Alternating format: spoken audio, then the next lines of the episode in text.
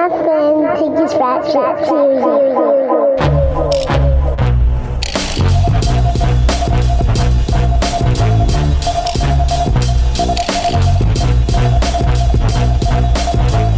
Hey, yo, yo, yo, mic check. One, two.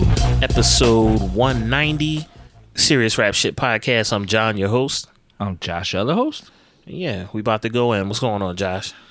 I'm chilling, man. Um, you know, we were gonna do the the milk crate challenge today. You know what I mean? and that was gonna be our video for the week, but No doubt. um, we decided to get no, no. Seriously, I woke up this morning. And you know, like all the jokes online have been like, "Yo, somebody riding around the hood, like dumping off milk crates, Milk CIA." You know what I mean? no bullshit, dog. I woke up like last night. I walked my dogs around like ten o'clock, and I walk them in like this little park around the corner from my crib, and um, I walked them out there around ten something last night. No milk crates anywhere. Mm-hmm. I walked my dogs at eight thirty this morning. There was a whole host of milk crates out there, I just saw like a pile. thrown in a pile. Like you know what I mean? Like, that's definitely the government. Um, yeah, so, it's got to be something. And like they weren't, set, they were just like dumped in the middle of this field. Like I was like, this is weird. They did it like the uh, the drugs and the guns and the 80s. Yeah, would just, like dumped them on a corner ah, and shit. It was like Just throw them out. Man. I was like, what the like. I, like I'm not like the big conspiracy dude, but I don't know. But between that and and, the shit our sister uh Rhythm posted about the eels, The eels. Eels are aliens, y'all. In, in Hey, case listen, you know, y'all you didn't ain't know. This You know crate I mean? shit. One, people are bo- are are bored. And Yeah, yeah, yeah. People are looking for Yeah. some kind of like shared activity, shared experience. You know what I mean? And and also, we live in a, a culture that has um, I don't know that that leans towards like mad silly shit. Yeah, yeah, definitely. But like this shit, I see people complaining about the uh the crate thing. Yo, this is dumb, blah blah blah. Which it objectively is stupid. Yeah, absolutely. A lot of y'all niggas was planking a few years ago. You remember planking Yes. when niggas was just laying stiff? Yeah. That's to me, that's like fundamentally dumber than a crate challenge. The crate challenge, at least you're you're like testing your your will and your nerve, but also Yeah. your balance. Planking was literally just niggas laying on stuff, just in public spaces and taking pictures of it. That shit was like infinitely dumber than this crate shit. Yeah, I I'm like, you know, listen, I ain't doing it. My back already fucked up. Like, I legit may need back surgery. Like, my back is fucked. There ain't no damn way in this world I'm climbing a bunch of crates and then falling the fuck off. Although, maybe that shit popped my uh herniations in my back back in place. Who the fuck right knows? Who Could you imagine that? Get up and be like, oh shit, like I'm healed miraculously. The, the- I mean, the more likely uh, possibility is that this shit will like cripple cripple Yeah. you for life. Yeah, you know what I absolutely. mean? Man, I saw a guy. Um, he fell from like the highest height of of the fucking crate pyramid, and this motherfucker fell on his like like solar plexus, like hit the fucking hit hit like a, a small stack, like a short stack of Mm-hmm. crates, and the shit just you could tell it was hard because it the crate didn't even move. It was just like, ugh. hit this nigga, man. There's I would I would die. I would I saw- absolutely die. I saw one dude do it and like he tried to run like he got to the top and then tried to like run down the other side and like he got like that first step and then like, that whole thing tumbled. My man like face planted. Mm-hmm. Like insane. I saw somebody on Twitter say that this MTV doing this just so they can have mm. like five more seasons of ridiculousness. ridiculousness. Yo. And I was like, I, I can't say that that's not true. Right. Yo. I'm man, if I if I turn on MTV, which why the fuck would I? But if I t- if I turn on MTV in a month and they doing like a Creek challenge marathon, I'm be fucking pissed. the I I was like, I just like, listen, man. I get it. Like like you said, I think a lot of this shit come from boredom. We all been like locked in our cribs yo. for a while. Yeah. Um, and it's just been kind of like shitty. Um, and who knows if like more lockdowns is coming or not? Like fucking Delta's like ripping through areas and shit. Yeah. Um, you know, they already talking about like, yo, you might need a booster shot for like your vaccine, blah blah blah blah. Yeah. Um, so I don't know. Like, I'm very uh.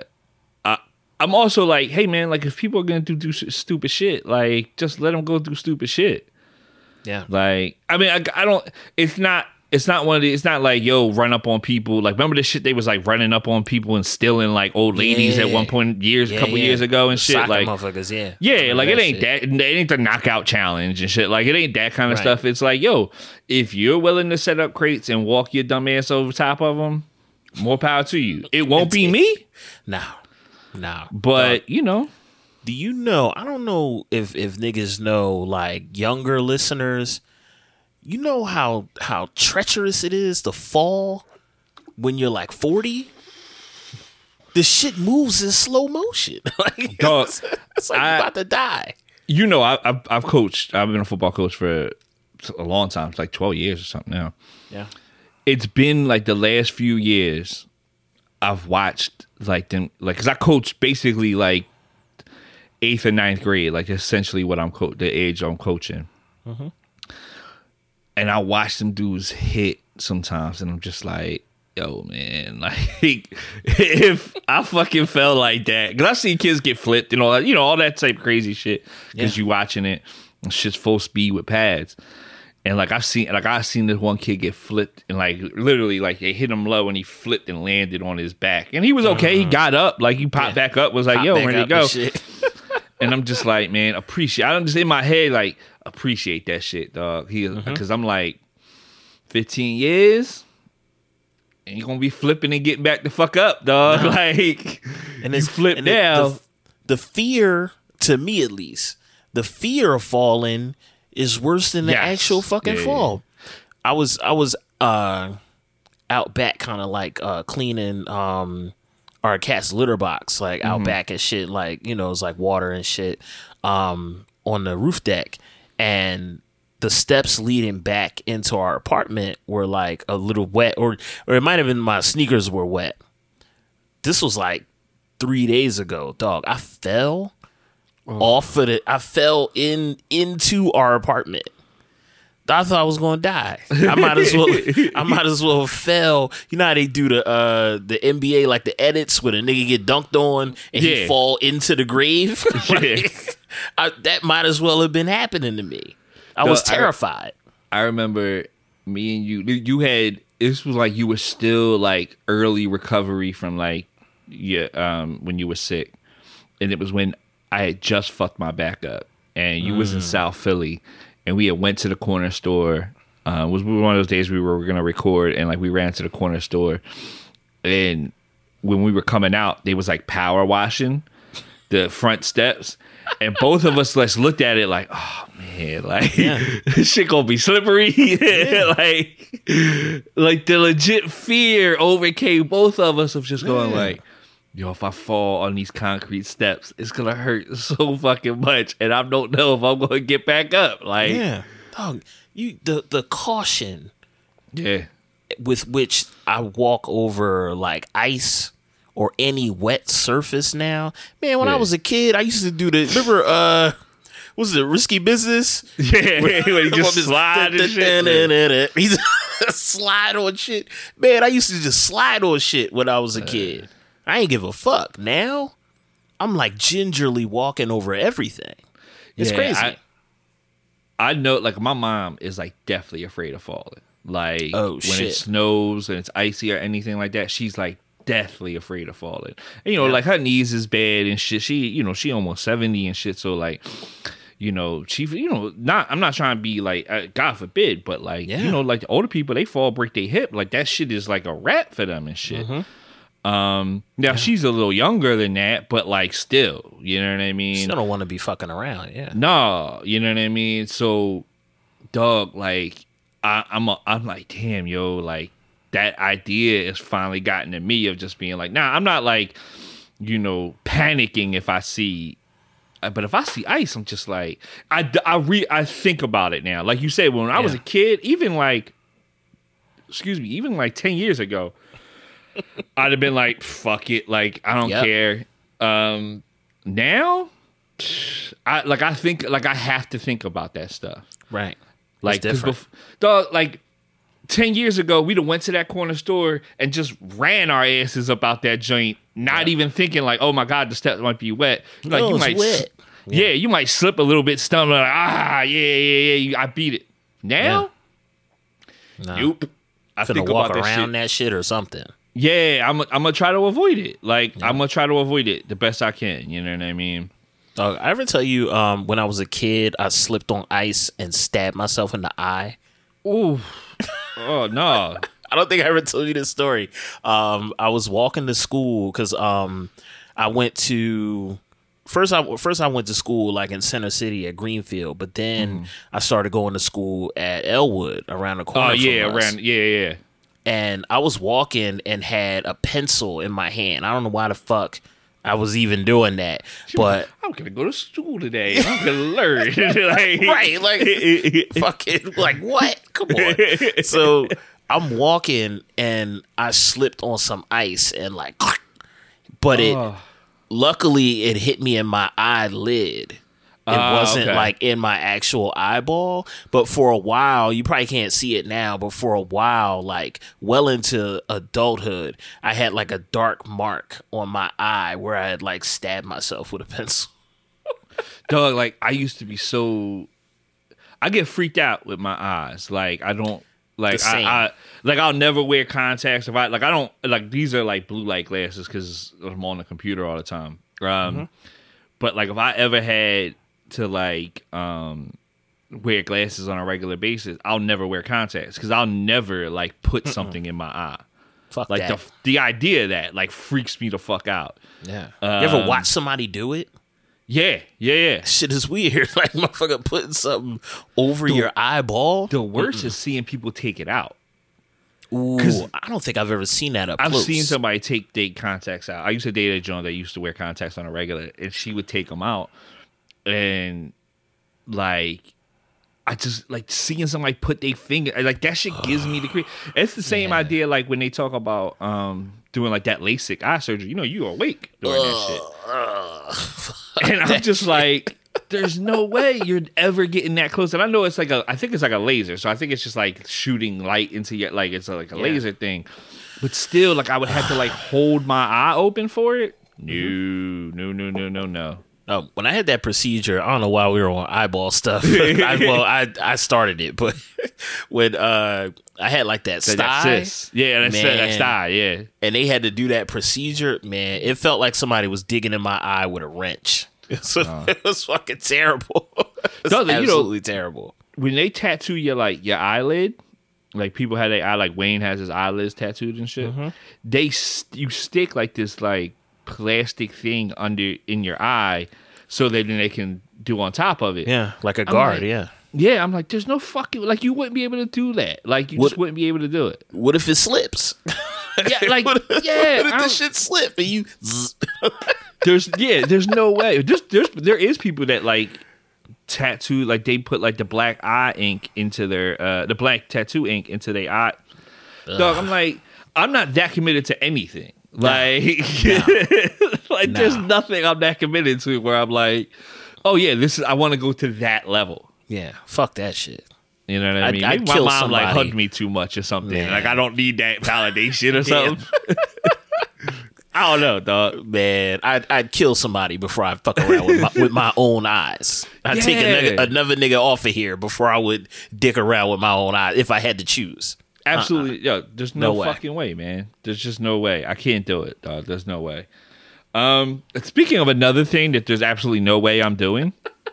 Right, right. So Candyman. That's the No only doubt. Mm-hmm. time I'm gonna say it on the- you know in a row. Like don't. But so that new movie's coming out. Mm-hmm. Uh, we did a trailer uh, reaction video to that. It's up on our Vivo channel if you want to go check that out. Can't wait to Um, see it. Yeah, I I can't wait. Um, they released a new trailer, Mm-hmm. but you have to go to a website and say either on like the microphone on your computer or the microphone in your phone and say the name five times to see the new trailer. You know And I was just like, I guess I'm not seeing the trailer. It's not seeing the trailer, bro. Nah, not fucking happening. That Duh. movie, when when we were kids, that movie fucked me up, yo. He was black. He was in the hood killing black folks. The shit hit a little too close to home. No, I'm not. I'm not dicking around with that shit. it was the, one of those things where it's like so many of those movies like i did go to sleepaway camp so like the jason thing could like technically happen or whatever and we Right, were right. like near a lake and shit too like there was a lake that you camped out a one time a, a year thing on but um there so like that was a possibility but mostly like most of those movies like nightmare on elm street's in like a suburban neighborhood like you know what i mean cul-de-sacs and shit The aliens Um, is in space. yeah, like all that kind of shit was just like, oh, none of this is like really close to me. You know what I mean? It was only Candyman and Poltergeist 2, because Poltergeist 2 happened in the city. Like, right, right. none of these movies ever happen. And I get it, because the whole point is like, you're supposed to not, it's supposed to happen in isolated areas because that's what makes it more scary because you're isolated, you're not around people. Mm-hmm. Yeah, yeah. In the city, Joe, it's really hard when I'm like living in an apartment building and there's like, five people just on my floor. Like, you know what I mean? your, your floor would jump Freddy Krueger. yeah. some, like if some shit went down. so there's no like there's no like fear because you're not isolated. You could literally run next door to the next apartment and shit. Um, right. But Candyman was not like that. It was a fucking, you know, like he was like you said, like he was attacking people in the city, black folks in the city, and like it was it was one of those things where it's like that kind of hits a little too close to home. Like this is too relevant, you know what I mean, to how my life is. Yeah. Um, and just just for clarity's sake, you've already said it three times. yeah, I know. I'm trying. I'm trying to keep it on the low. Just so Um, we just so we both all good here. You know? um yeah like that's one of those things where I, i'm like th- like i get it it's perfect marketing great viral idea Yeah, like yeah. it's a genius way to market it um especially now that the movie's been like delayed a year and like Right. there's been leaks and all type like that kind of shit it's like hey let's like drum up more publicity Mm-hmm. and especially in a time when like a movie like the Suicide Squad, which was like really good, didn't make a lot of money, and like there's Yeah. a lot of factors that tie into that. But you know, the pandemic is one of them. So it's genius marketing to do that uh, um, for this movie, uh, and I'm really excited for it. But there's not a damn way I'm ever gonna go to a website and do you know say that name five times. I'm like I, no. I don't play. Like we talked about this in in the trailer review. Like I've never done the Bloody Mary thing. Like because I know in my rational head, I Mm-hmm. understand it's not real. right.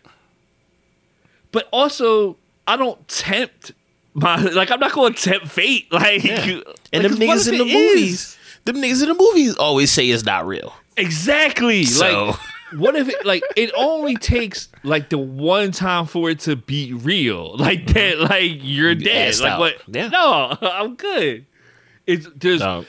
absolutely no reason to tempt fate that way. Like I tempt fate.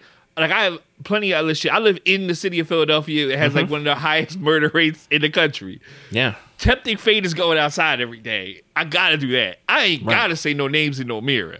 No, it's not fucking happening. And it, it's crazy because um thinking about like the uh like the the proximity of the movie and how it felt like the original it felt like it could have happened it, it made me think of uh you remember this shit with jason went to new york Yeah, yeah, absolutely. man he was like catching wreck.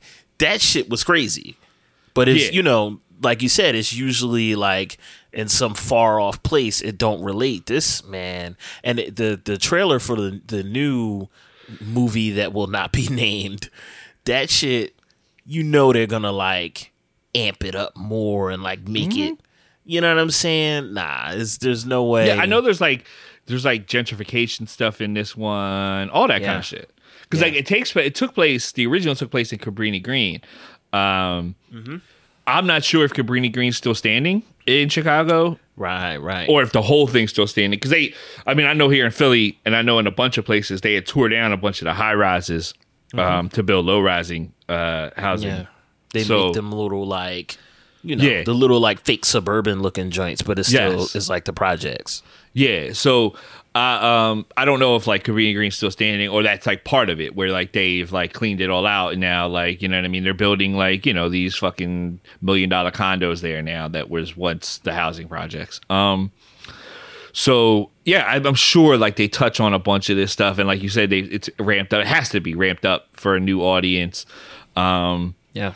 but yeah, I'm, I'm good, man. Like I survived Olney in like the late '80s and early '90s. I'm not, you know, I survived Broad Olney, dog. Like I'm not gonna be like tempted fate with that kind of shit. No.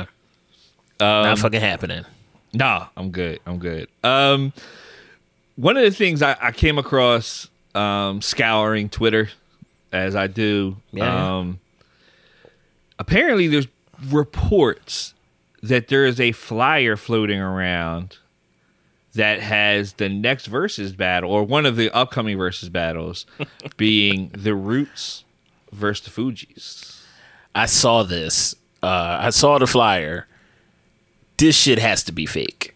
Hey, yeah, there's, yeah, this there's, shit's gotta be fake. First of all, I don't think there's any way like the Fugees are. Get, is it like Pras in jail? Like, did he get locked up for something? Nah, did he? I I, I don't know. I'm gonna Google while we're That's on. fucked up. Like I hope, I hope that's not the case. I'm I'm not sure. I know he got into some legal trouble. Yeah, I think um I do remember uh something like that, but I, I had assumed he beat it because he's like rich and famous, but Yeah, maybe not. I mean, they, they sent Fat Joe to jail, and Sure niggas love. Fat Joe. You know what I mean? Ja Rule did crazy time. That's crazy. How you fucking Ja Rule and then they just send you to fucking prison? The judge. Yeah, he's. I a- mean, he just go ahead, go ahead. he ruled out a plea deal in probe from the U.S. probe of foreign something or other. I'm not pulling up the whole article.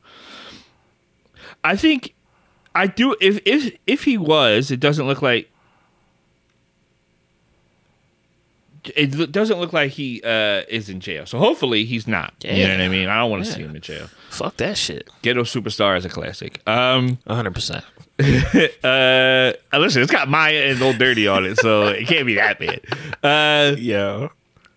no, but uh, I just don't think the the Fugees would get back together. Like I know Lauren and Wyclef shit is like real deep, like Yeah. real, real, real, real Yeah. deep.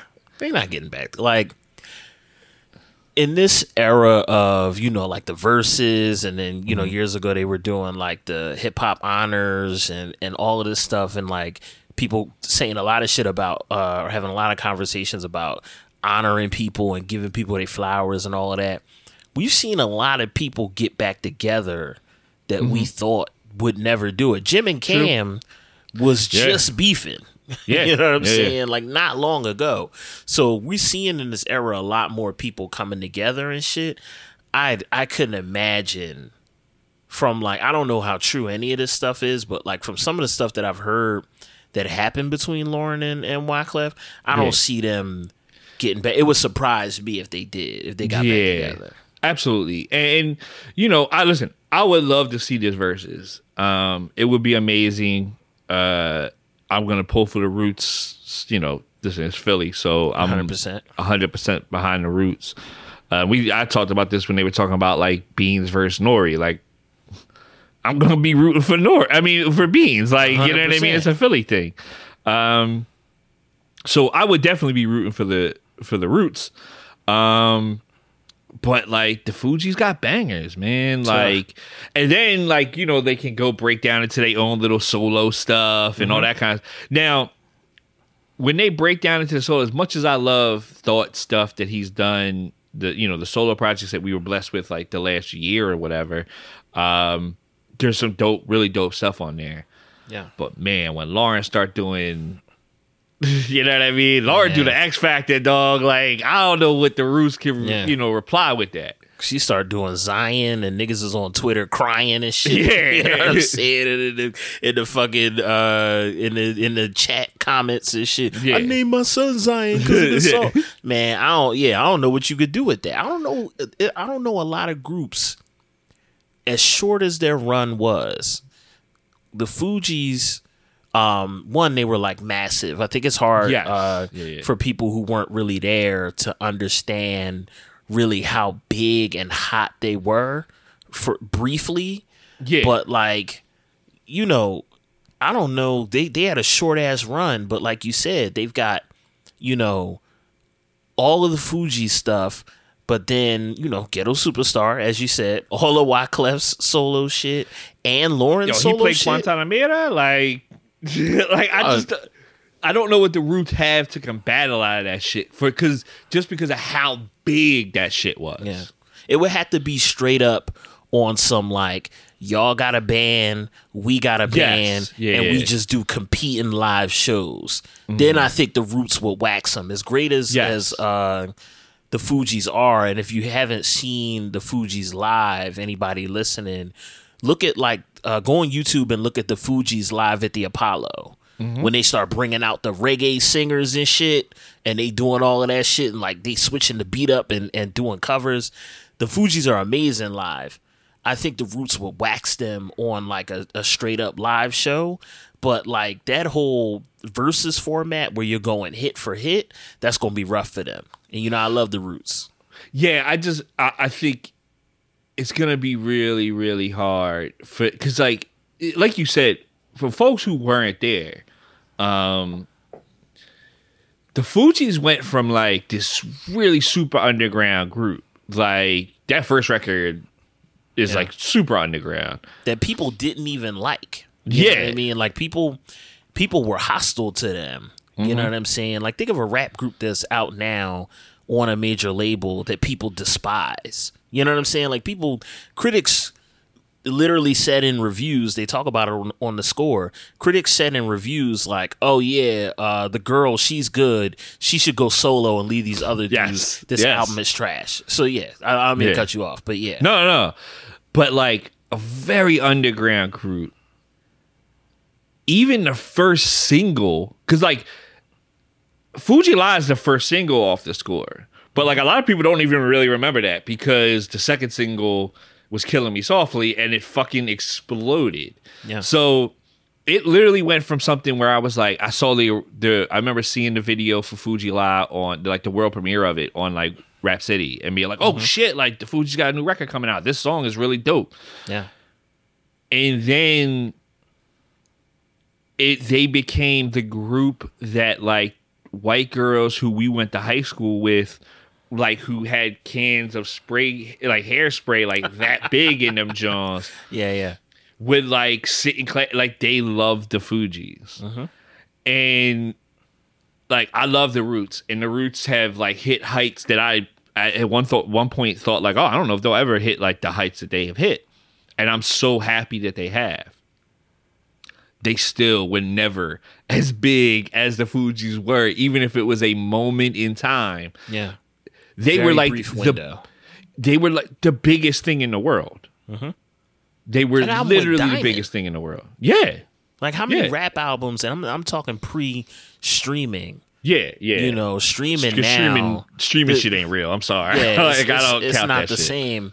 You know, ten million people physically went to a store Mm-hmm. and purchased the Fugee second album, The Score.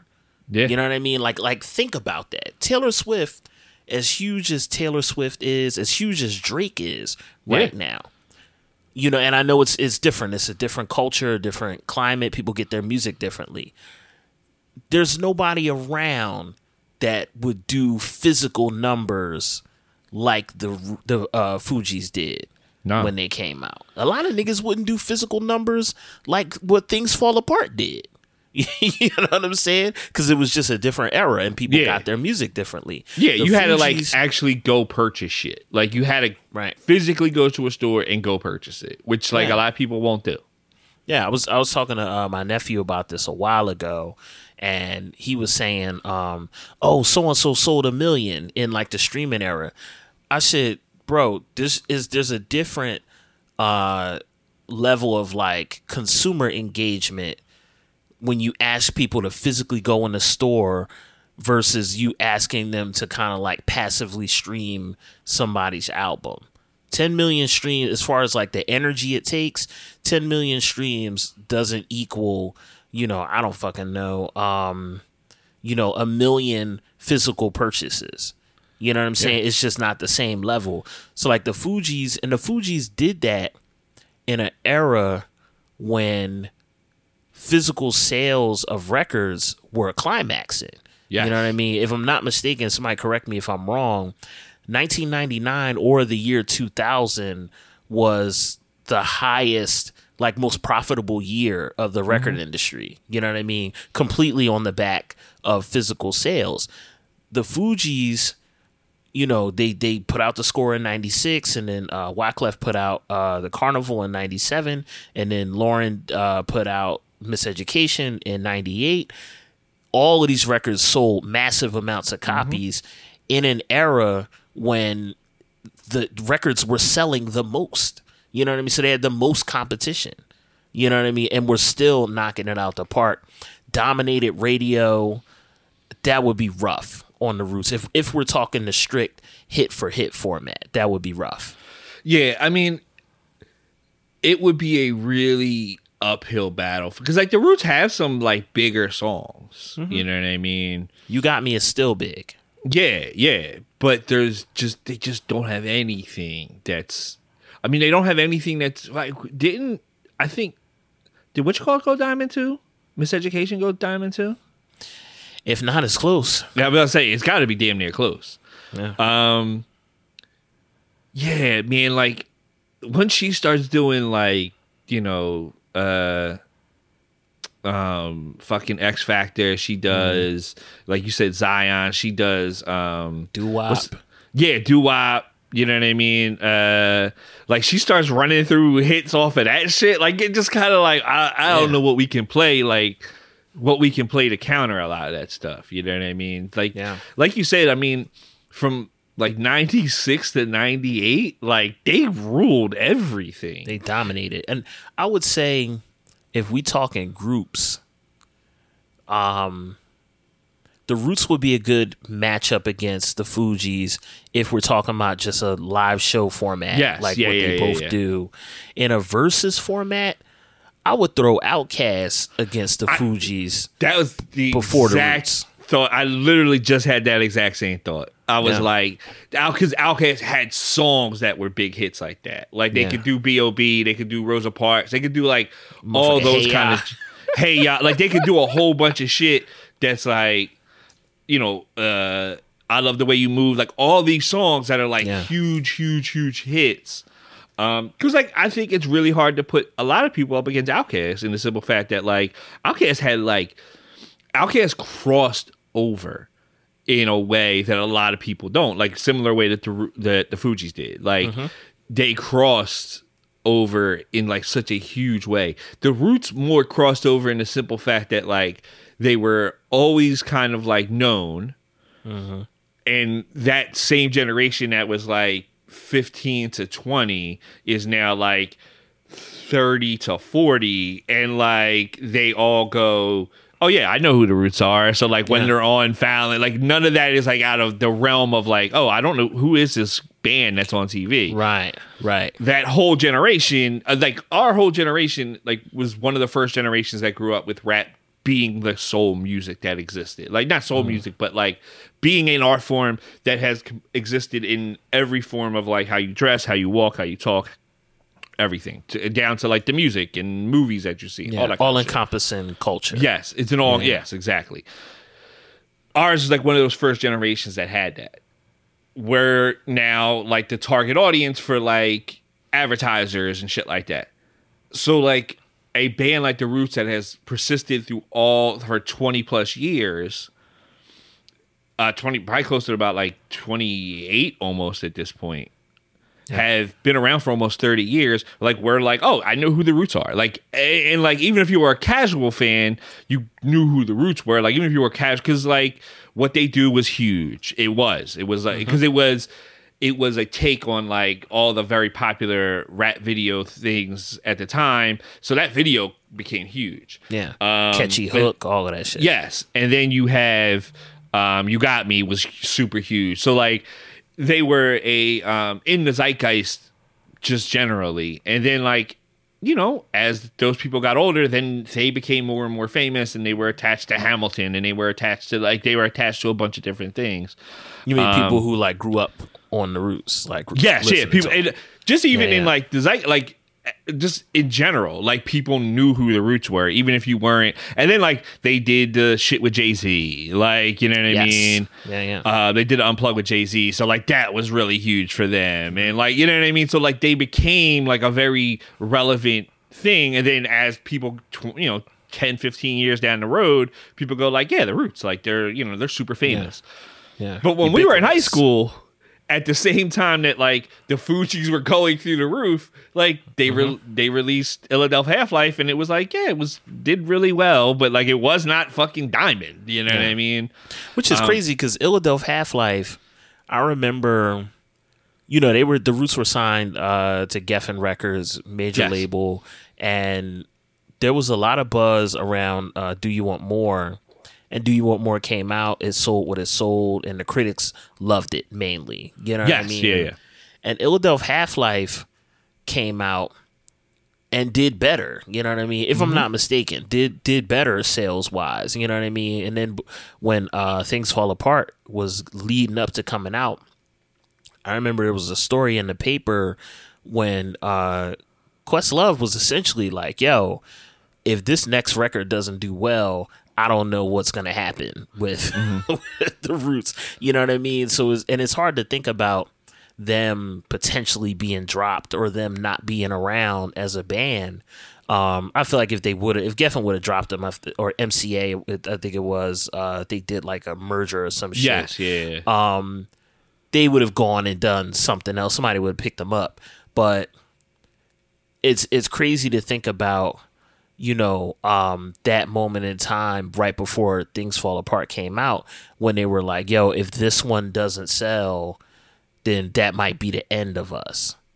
The Fugees had that moment earlier in their career to a degree because their first record didn't do nothing. No. But uh, apparently, um, and I would have to double check uh, on this, but apparently, Roughhouse told them it don't matter, you know, what your first couple records do. We gonna rock with y'all.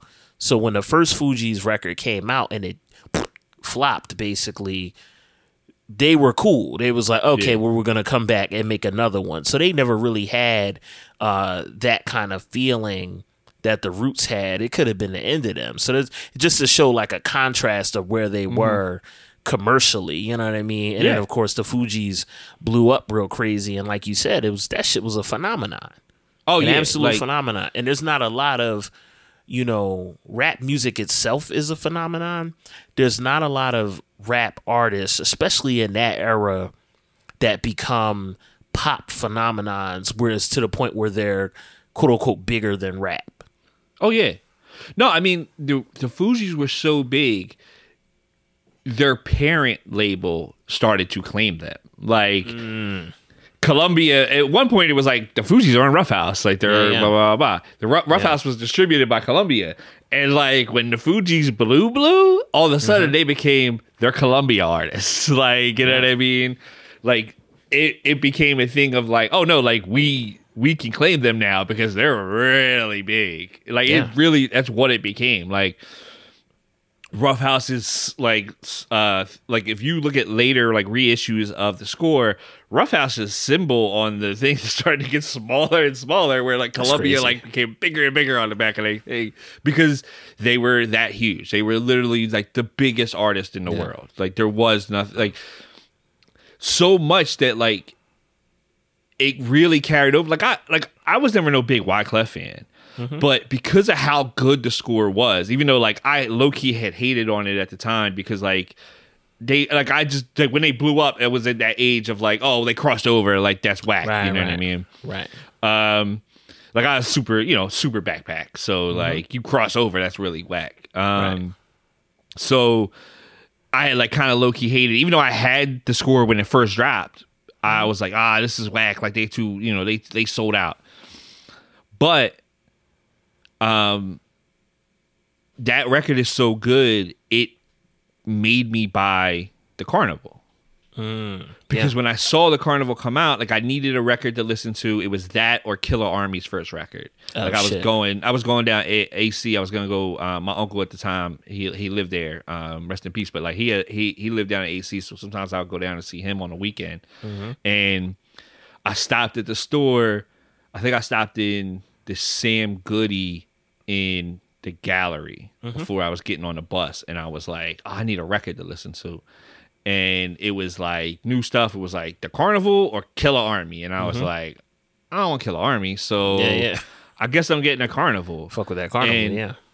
So I got the Carnival because I was like, well, all that stuff on what you call it was dope, but I hated that first single from the Carnival because it was the Staying Alive joint, and I was like, Oh shit. Yeah. I hope the rest of this don't sound like, but like, Yeah. I was like, hey, like that first single for um, the score was Fu-Gee-La, and I liked it, but like Mm-hmm. it was definitely aimed at, you know what I mean, us who liked the original Fugees record. Yeah, yeah. It wasn't aimed toward what you call it. Now I realize, like that point, I was like, oh, they're doing the Staying Alive joint to try and it, catch yeah. catch the same vibe that Killing Me Softly caught because it's an older song type thing. Mm-hmm. That era too, man. I'm gonna cut you off. Like Yeah. niggas was really going out with like taking like the old disco shits mm-hmm. and like the old 80s shits.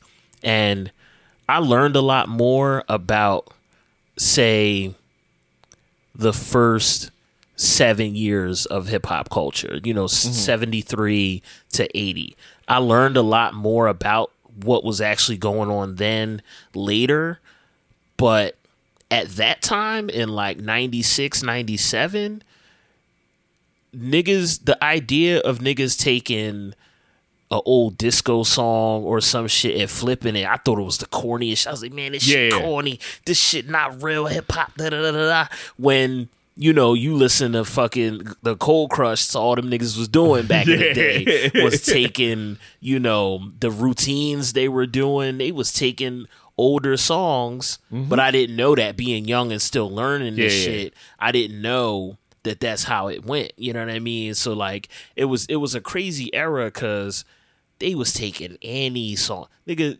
fucking uh, John Forte took like the '99 Luft balloons. Da-da-da-da-da-da-da-da. You know, they took the Luft balloon shit and made a song. They was taking any any disco record or any like old R and B record you could like loop up and take take a hook from over here and and flip it. Puffin them took. I was gonna say that was whole that was Bad Boy's whole wave at that point. Like Man, let's just take whatever we can and just combine two songs. Man, that shit was flagrant. But I will say this: some of that shit has not held up well. Mm-hmm. A lot of it has. Yeah. you know what I mean. A lot of that shit you could still throw Mase on at a party, and people will go off. It'll be part nostalgia, but then I noticed as a DJ, I noticed that like younger people who may not have been around, like if they in their twenties now, and they weren't really around for uh like the bad boy era and shit. There's like a little bit of nostalgia there, but a lot of it is like it's a good fucking song and it feels Yeah, those good. songs are good. That's why they like turn up to this shit. Yeah, absolutely, absolutely. Um, one quick thing before we move on to what we're listening to this week. Um, this was pretty huge. Uh, Kendrick Lamar made a post uh, saying basically he's working on his final album for TDE. Yeah. Um Yeah. And what I got from it was, I think it's his final album. Period. It- well, I would still put it this way: it's his final album that he feels like working on right now. Like, Right, right. Like I could see in five years he makes another record because that's like what he wants to do. Yeah. excuse me. Um, so what I think it, what I got from that post was that like he just has other interests he wants to work on right mm-hmm. now, and like, like he was saying, like basically he was saying in the journal, like I just like get up every day and I drive around, and I like, mm. I think he just like kind of is like done with the whole because listen, man, like one of the things you realize when like you know that whole saying of like oh you do what you love it's you never work a day in your life. It's like that's absolutely not true. You Nah. do what you love you fucking go through shit all the time you have constant crises of like confidence and like you know those are things like that's the shit you deal with when you do with stuff that you love Yeah. um Because now your passion is your fucking job. Yes, and I think part of that becomes a thing where you're just like, well, I don't want to like this. I don't want. I didn't want like, I didn't want this to be a like a, a job. And like sometimes it ends up becoming that. And like especially like I'm sure with like the rollout aspect of like any kind of project, you're like, all right, well now I gotta do like a thousand interviews. Yeah. And I gotta get up and do like morning radio. And I gotta like all this shit you do not want to deal with. There's got to be a tour attached to it and shit. Yeah, yeah. I think um yeah, I, I I'm thinking about uh Andre and 3000 and how um people are like everybody on Twitter wants another Outkast record. Mm-hmm. This dude wants to roam around and play Flute. play the flute. And it, it's crazy because um, when he was in Philly, I guess like two years ago or whatever it was, and he just uh, people were like, "Yo, it's like mad, mad people, you know, folks that we know kept like running into him, and people were like seeing him, you know, playing flute." I'm looking at him, I'm like, "Oh, that's his meditation. That's like his new Yes. one." You know what I mean? Or I don't say new, but like MCing was that, and then MCing became a job and a responsibility and a fucking legacy, excuse me, to uphold and all this other shit that's not, you know, the initial thing that it was, which was like soothing yourself and soothing your, Yeah. your spirit. It became all of this other stuff. So it's like, oh, he's meditating. You know what I mm-hmm. mean? And people think meditation is just like sitting on lotus and being quiet. Meditation is anything that makes you present. You know what I mean? And keeps you present. So I'm like, oh, that's his new meditation, and apparently he he came out and said pretty much that later, you know, in like a recent interview. But people, because of how you know social media works and how social media intersects with uh, the culture of hip hop and like the the uh, the business of rap music specifically, everybody wants content. They want an album. I want a verse. You know, this I want to hear. You know, and, and people are constantly ranking things and constantly like debating things and talking about things. I don't blame Kendrick Lamar or Andre or whoever the fuck for being like, yo, I don't want to do this shit. You know what I'm mm-hmm. saying?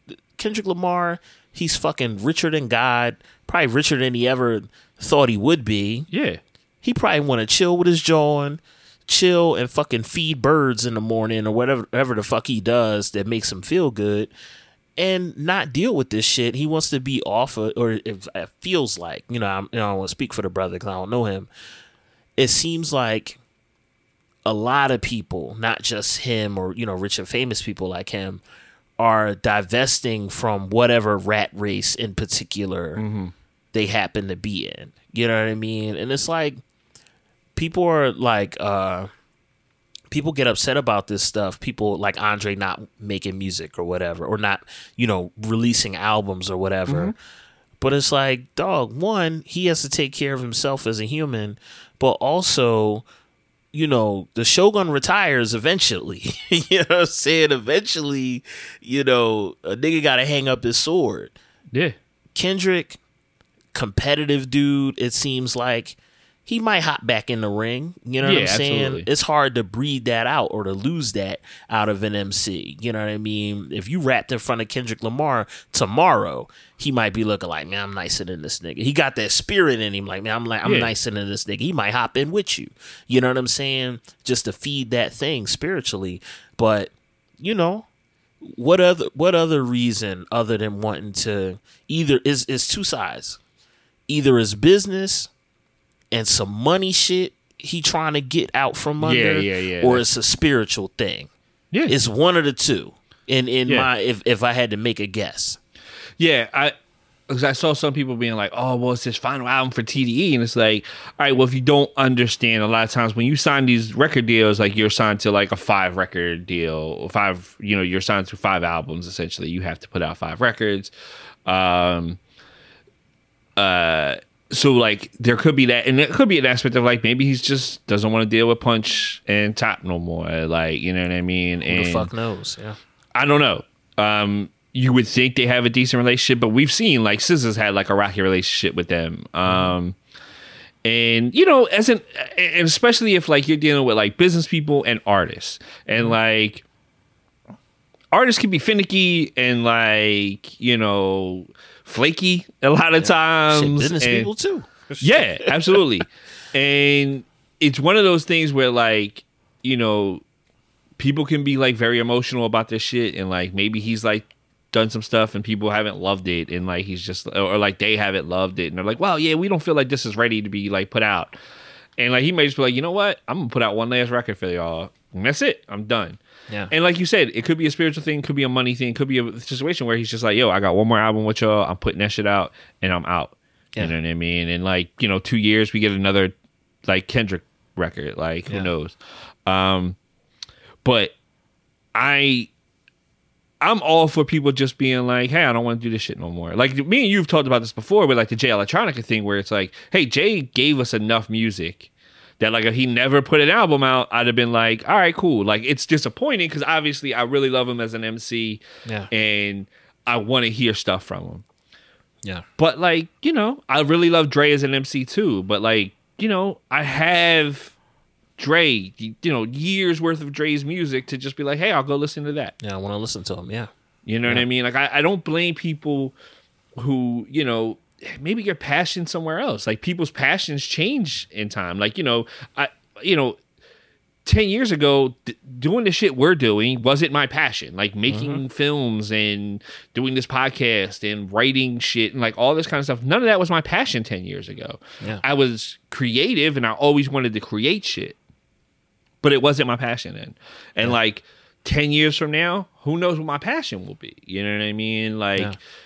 I, as you know, I hate to call myself an, uh, an artist in any type of way, but like as a creative person, like things change over time and you decide, hey, I don't want to do this kind of stuff anymore. Yeah. Um, especially now, I don't want to do this for like the business aspects of it. Right, and that shit, the, the business creates all kind of pressure. The business of doing anything, you know, um, creates all kind of pressure. That you know, a lot of motherfuckers, a lot of motherfuckers that sit on Twitter and are like, you know, oh, where's this nigga's album? Oh, you ain't put out, you know, an album. You know, we can't rank you in the top five or shit. Motherfuckers don't know, you know, the day to day of what it's like to deal with that shit, and I'm, uh, that Kendrick is dealing with. And I'm not speaking from a place of authority because I don't know what that brother's dealing with. You know what I mean? But if if somebody, you know, like I said before, something is up. Because Yeah. there's no, there's no way he just puts that out there like, oh, I'm bouncing from this label that I helped build up. It's either bread or something's on his spirit that he's like, Yeah. nah, I'm not fucking with it no more. You know what I mean? I don't know if uh maybe we'll get a clearer picture of it later. Not a, you know, it's hard to keep secrets.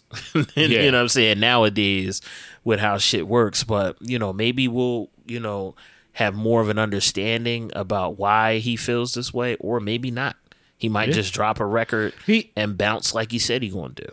He he seems like one of those dudes. He kind of seems like Dre in a lot of senses of just being like, I don't want to talk about it, so it's not going to talk about it. You know what I mean? Like Dre's never really addressed the fact that like he's just said like I have other passions, like I want to do other stuff.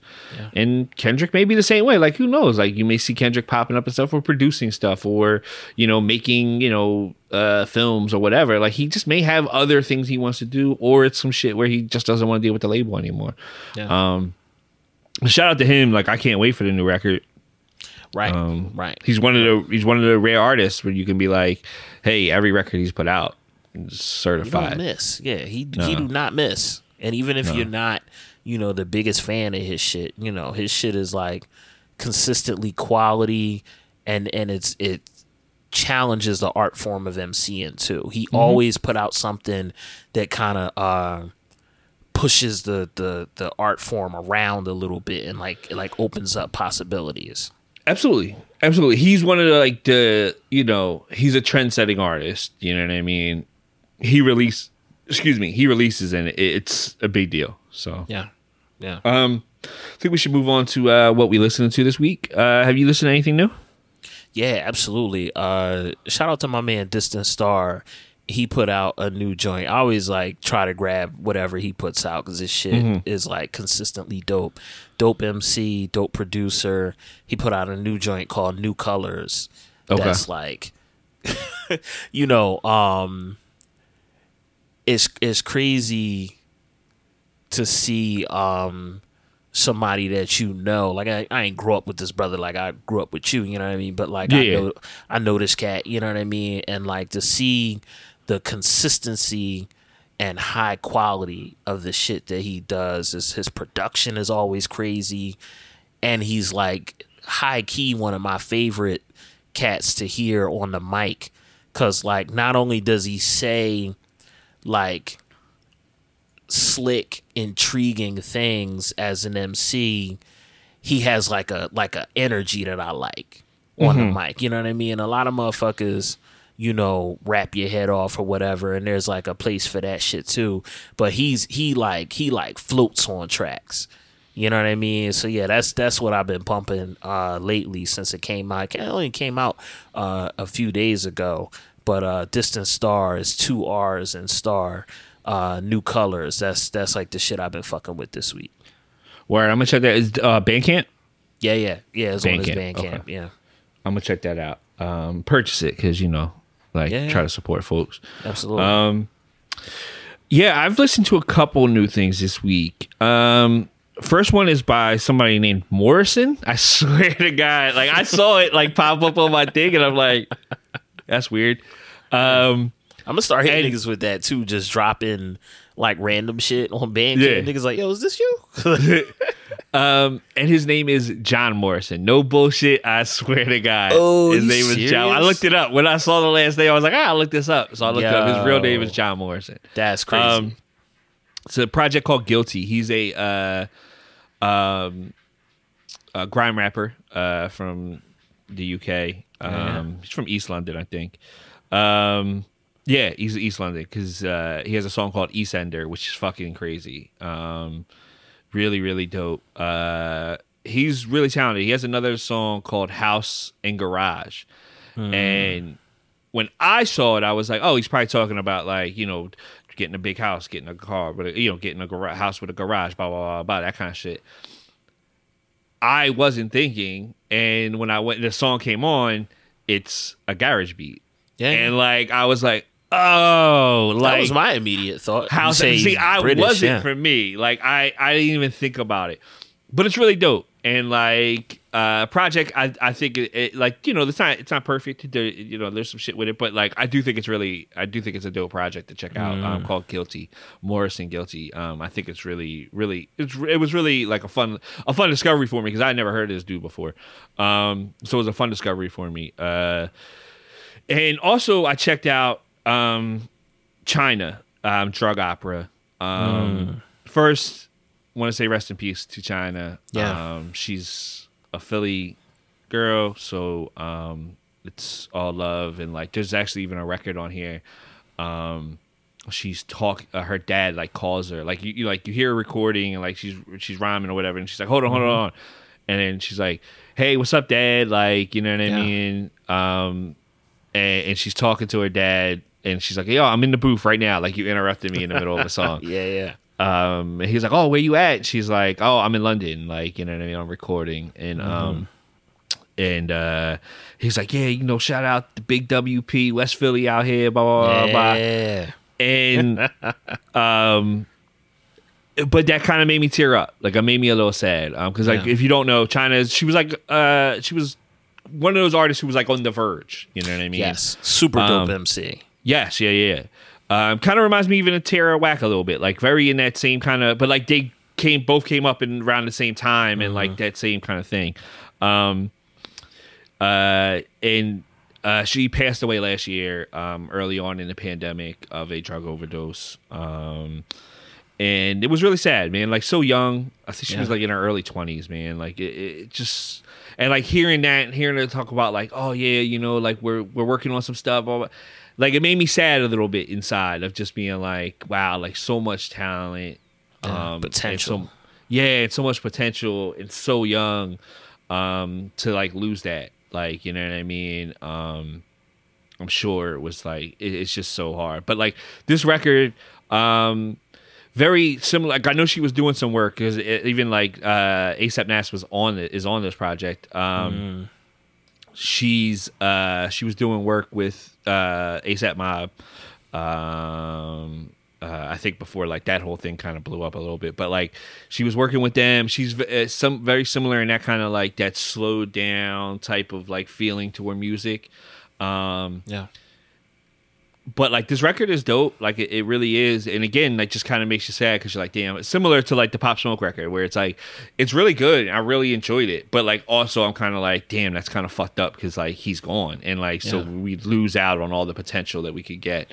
Um and i think you know you if you look at like artists like you know there's very few people that are Nas who come out the gate with like the best record they've ever, you know, they ever make Yeah. or whatever. Um, 18 But, years old or whatever. yeah, you know what I mean. But like, there's a lot of artists who you see go like, "Oh, that first record's really good," but like, there's a lot of potential there, like to see what goes forward.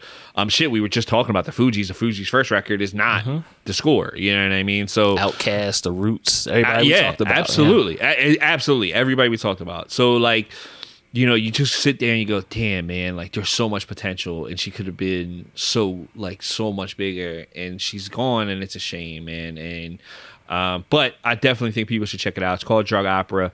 Um, it's on all the streaming services and shit like that. Definitely check that joint out. Um. Word. and you know, R.I.P. to Chynna. Like, you know what I mean? It's a Yeah. shame. Um, Absolutely. Yeah. but other than that, uh, I think we can wrap up. Um, hey, we have a Vevo channel. Uh, we have a partnership with Vevo. We post videos there every couple days. Um, we have plenty of stuff up there right now. We have more stuff going up. Uh, check that out. Make sure you like and subscribe. Like I know from the numbers of what like what listens we get compared to like who subscribed. Not everybody subscribed. You really should go subscribe. There's stuff on there. There's a whole extra bonus episode up there. Um, there's some interviews that like never got here. Uh, so like there's some stuff up there that like you really I think you would dig. You should go check that out. Um, it's serious rap shit. Vevo, put it all one word essentially in your fucking search bar on YouTube. It'll pop up. Like and subscribe right there. Um, we have a website, seriousrapshit.com, that has all our merchandise on it. Um, we have new t-shirts up there. We're the official podcast of Antifa, courtesy of the Wall Street Journal. Um, that t-shirt is up there along with a bunch of other stuff that we have. Um, It's going to be hoodie season soon. I'll probably like make some hoodies with that saying on them. Uh, and you know we have the mugs up there to put coffee in this junk, put tea in this junk. Go, uh, go support. You know we're independent podcasters. All that kind of support really helps. Um, also, you can uh, rate and review us if you're listening to this in the Apple Podcast app. You can go right down there, rate and review us. Um, we have T-shirts in a collaboration with Incense Trap and Yoga, the Abolish Word, Ice word. T-shirt. Um, you can get that on Incense Trap and Yoga. You're also supporting a um, black woman's business, so that's really dope. Um, other than that, I think we'll just be back next week. I don't think anything off the top of my head that I forgot. Who Yeah, knows? Anytime we take a, like a week or two off, dude, like all that that whole rundown like just leaves my head. Yeah. Um, but yeah, I think uh, other than that, we'll be back next week with some more fire for you, and um, that's it. yeah. Peace. Peace. Me and my friend take this rap shit seriously.